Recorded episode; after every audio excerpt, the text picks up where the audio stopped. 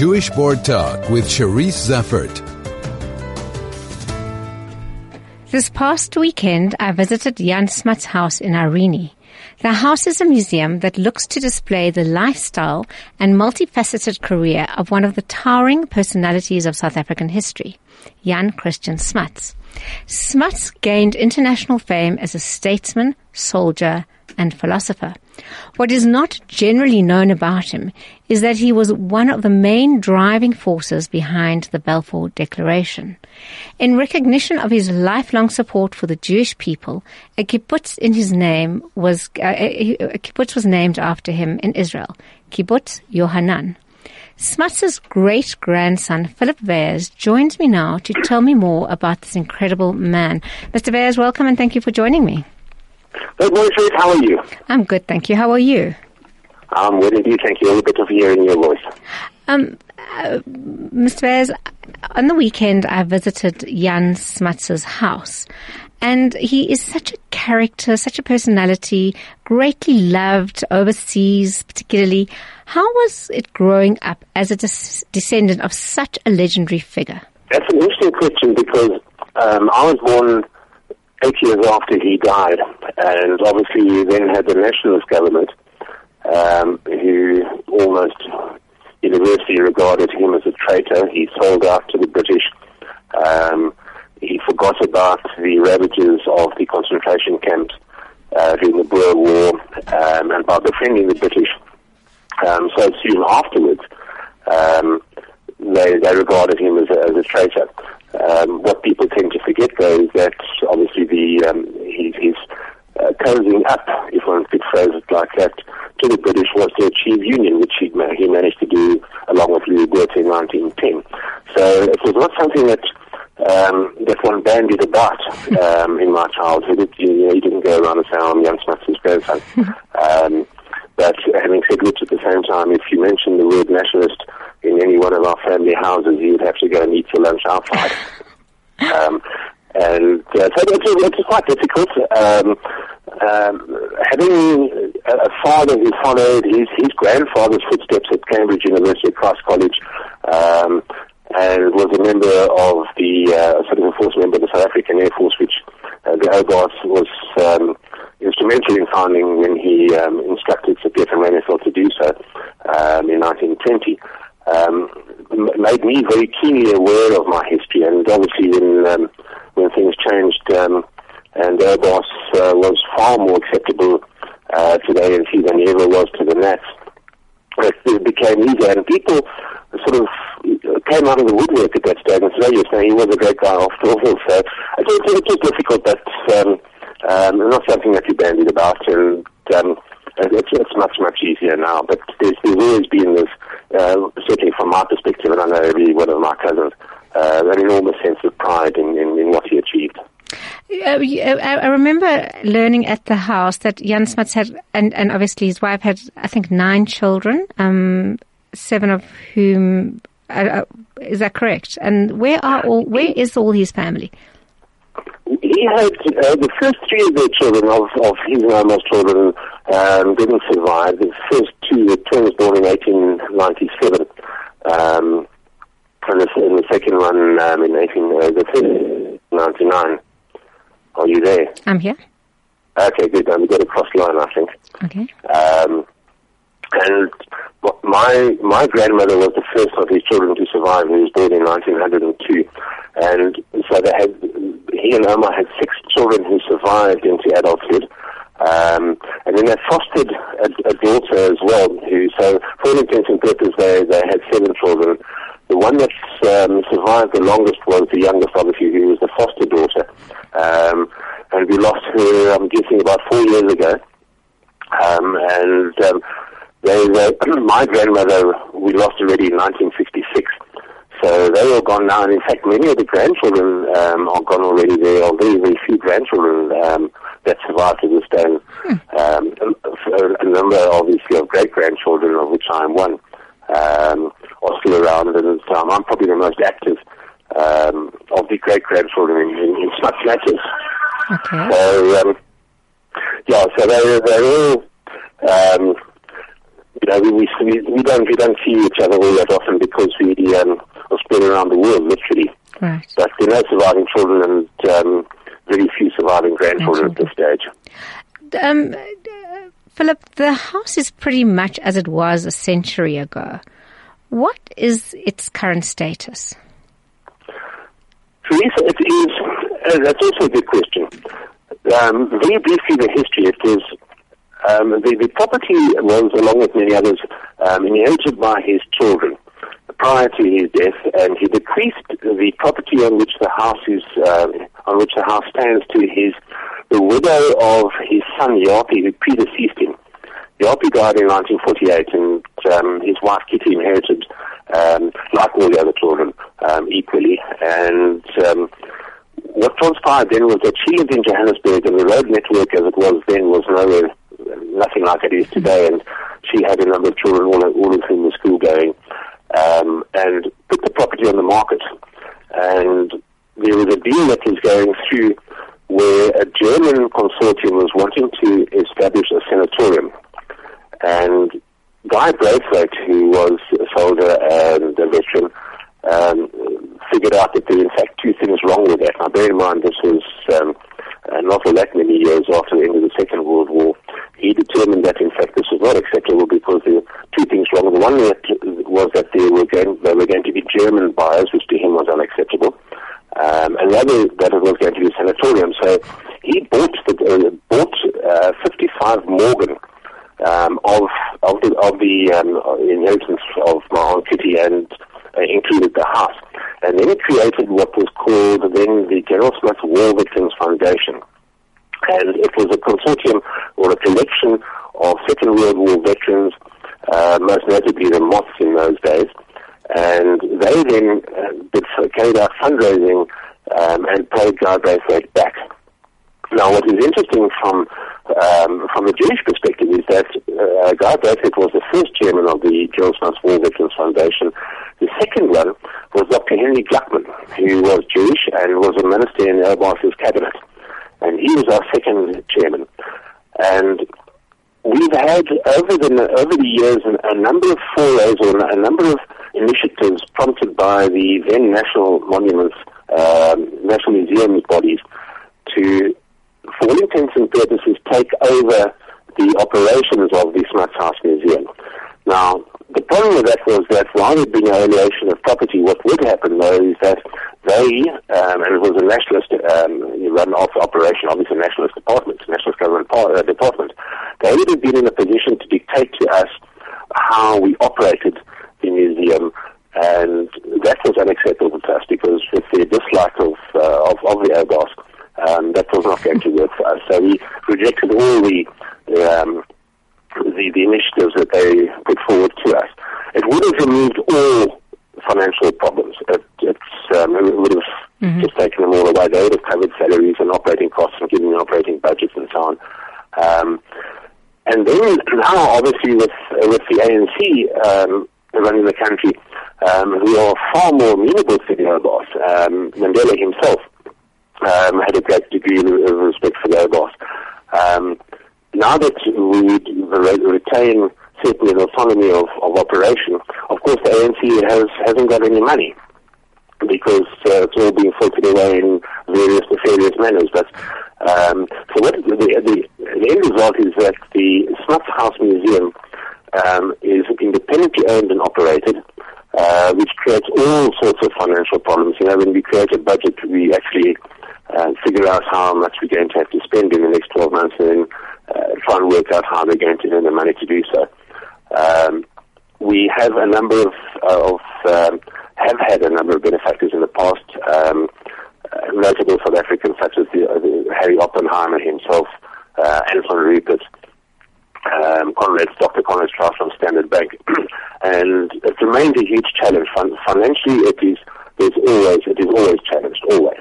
There is never enough money to do everything we'd like to do. Um, and um, it is interesting to note, and I've said this on more than one occasion, um, also on my tour of Israel, um, which Peter Bailey and Joel Klufnick and, and Rob so kindly arranged for me. Um, I've made note of the fact that when um, we are in need of some assistance, the South African Jewish community are always ahead at the, at the front of the queue to help, uh, which I find is fantastic. Well, you mentioned your visit to Israel, and maybe we can uh, explore that. While you were there, did you visit uh, Kibbutz Yohanan? Yes, I did. Um, the same three gentlemen, um, which is Peter Bailey, um, Joel Plotnick, and uh, Rob Hyde, along with um, Eric Glick, and I'm sure that uh, many Chai FM uh, listeners in South Africa will remember the four of them. Um, four absolutely delightful gentlemen who I'm privileged to call friends, um, arranged what they call teals. Now, teals is a new word for me. um, which basically is a, a tour in, in, Hebrew, I understand. And we went off to uh, by, by busloads to uh, Ramat Yochanan, and um, I did a talk there. And it's a, it's a remarkable kibbutz. It really is.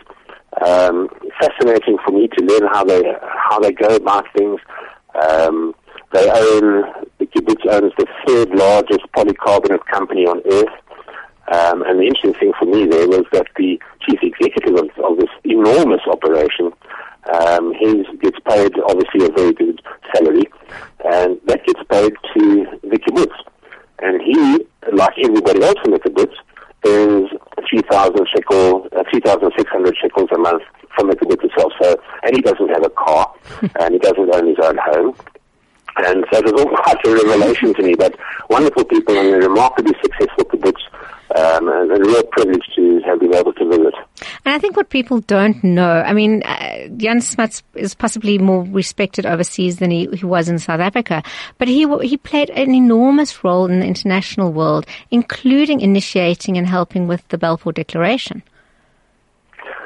This was, there was a meeting of the minds uh, in early 1917 when the Oubaas met um, Weizmann and they enjoyed each other's company tremendously, and they became very close personal friends. Uh, to the extent that in later years, Chaim Weizmann actually visited Smuts' house in Irene. Uh, it's on our, our VIP visitors list.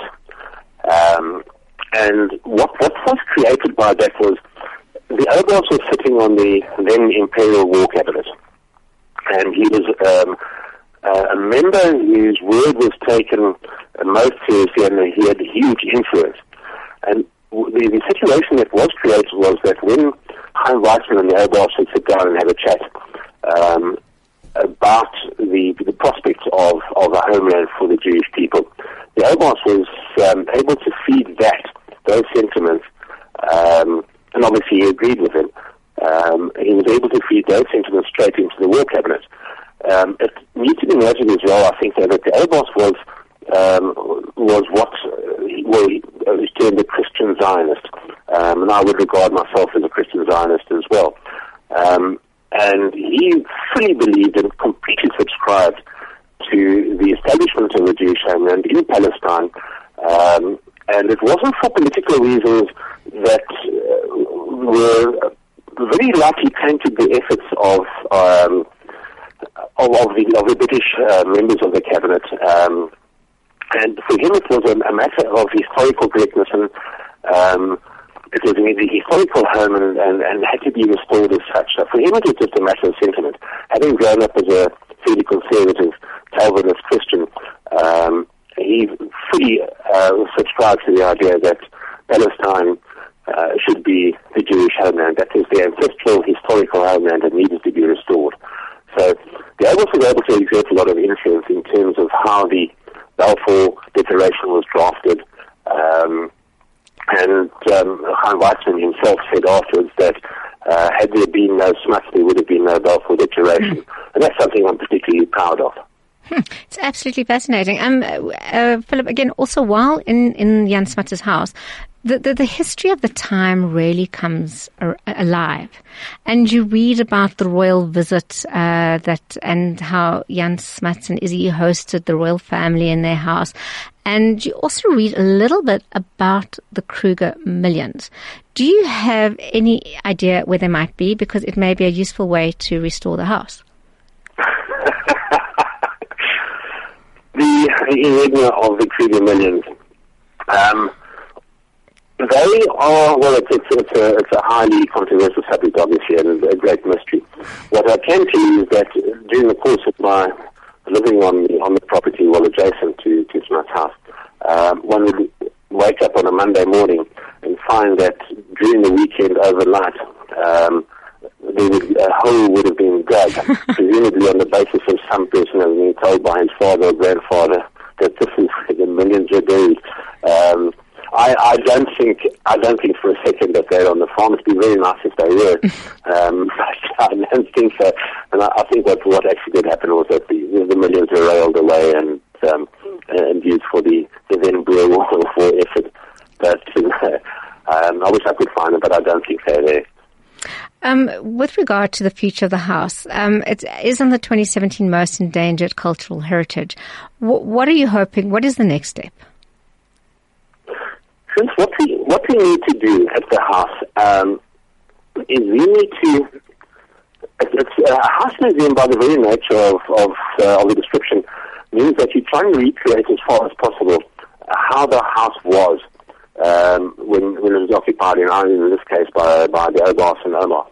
Um, but one needs, taking that cognizance of that, one needs though to um, to modernize it to the extent that the the, the, the visitor arrives at the house is able to um, get a, a, a mechanism, an electronic normally mechanism at, at reception. And when he gets or she gets to a certain room, he's able to push a button and be told what mm. you know what what the various uh, exhibits, uh, the significance of them is. Um, and that will cost an enormous amount of money. Mm. That's from the, the, the, practical visitor's point of view. Um, the the other thing that needs to be done is that the house itself, the structure. Now, bear in mind that the, the structure has now been there for 108 years, um, and the Oubaas, in fact, bought the property 110 years ago. But what it means, though, is that for a house that's that's so old, um, is that it is it is showing wear, signs of wear and tear. The the timber sometimes is is not as strong as it should be, or as we would like. Mm. Um, so there's constant maintenance that is required. And being a wooden iron structure with corrugated iron outer walling and tongue and groove um, wood, probably um, uh, a pine of some sort, um, interior walling, um, it means that it is a huge fire risk. It's a massive fire risk. And to be able to to control that threat by passively um, coating the, the, the, the vulnerable areas with some other um, chemical which would retard fire, and then um, more actively putting in mechanisms that would um, detect the fire and, and nullify it uh, before it is able to take hold. That is of huge importance. And um, in, in, the same vein, the you would have seen the Oubaas study mm. um, at the top end of the passage. Um, now that is a registered cultural treasure. So what it, what that is that it is irreplaceable effectively, mm. um, and anything that needs to be done or is done within that room has to go to the uh, South African Heritage Resource Agency. Um, but one cannot um, use any fire retardant within that uh, mm. within that room because of the value, the sheer uh, priceless value of the books. So that's uh, that's all costs enormous amounts of money, and there are experts um, who um, have advised us um, as, as, to what best would be done. But when when we're talking, um, you know, multiples of millions, mm. to actually achieve that, where the house is safeguarded against fire, where um, where it's going to keep continue standing, hopefully for another hundred years, mm. um, and where the visitor is able to come to the house and have a, a more enriching, more informative experience um, by fully being able to um, appreciate the, the, value or the significance of whatever of the exhibits and artifacts in the house. Hmm. Well, uh, um, Philip, we have to end the interview there, but are there any contact details that you'd like to give if anybody would be interested in helping in any way? What I would suggest, uh, and thank you for the opportunity, um, is if, if, if, one is to, if one is to Google um, uh, Jan Smuts Museum or Smuts, Smuts House Museum, um, there is a, there is a web page, and there are full contact details on that. Um, and, and, that is probably the best way to go about it. Um, we also are fortunate to have a very active um, Friends Association, um, a Friends body who do an enormous amount of very, very good work um, for, for Smuts House. Um, so they have a web page as well, the, the, the Friends of the, the Friends of Smuts House. And that would certainly, I think, be the, the easiest way of of making contact electronically would um, uh, would be the best because obviously if um, uh, we used to have landlines there, but um, um, they the cables there mm-hmm. just seem to disappear within 24 hours, and every they, every time they're replaced. So um, I would suggest in, if anybody is interested in getting involved, um, and I know that there are 100,000 people who are going to hear this. um, the, the, the word would be the, the, the easiest and most expeditious way of achieving that.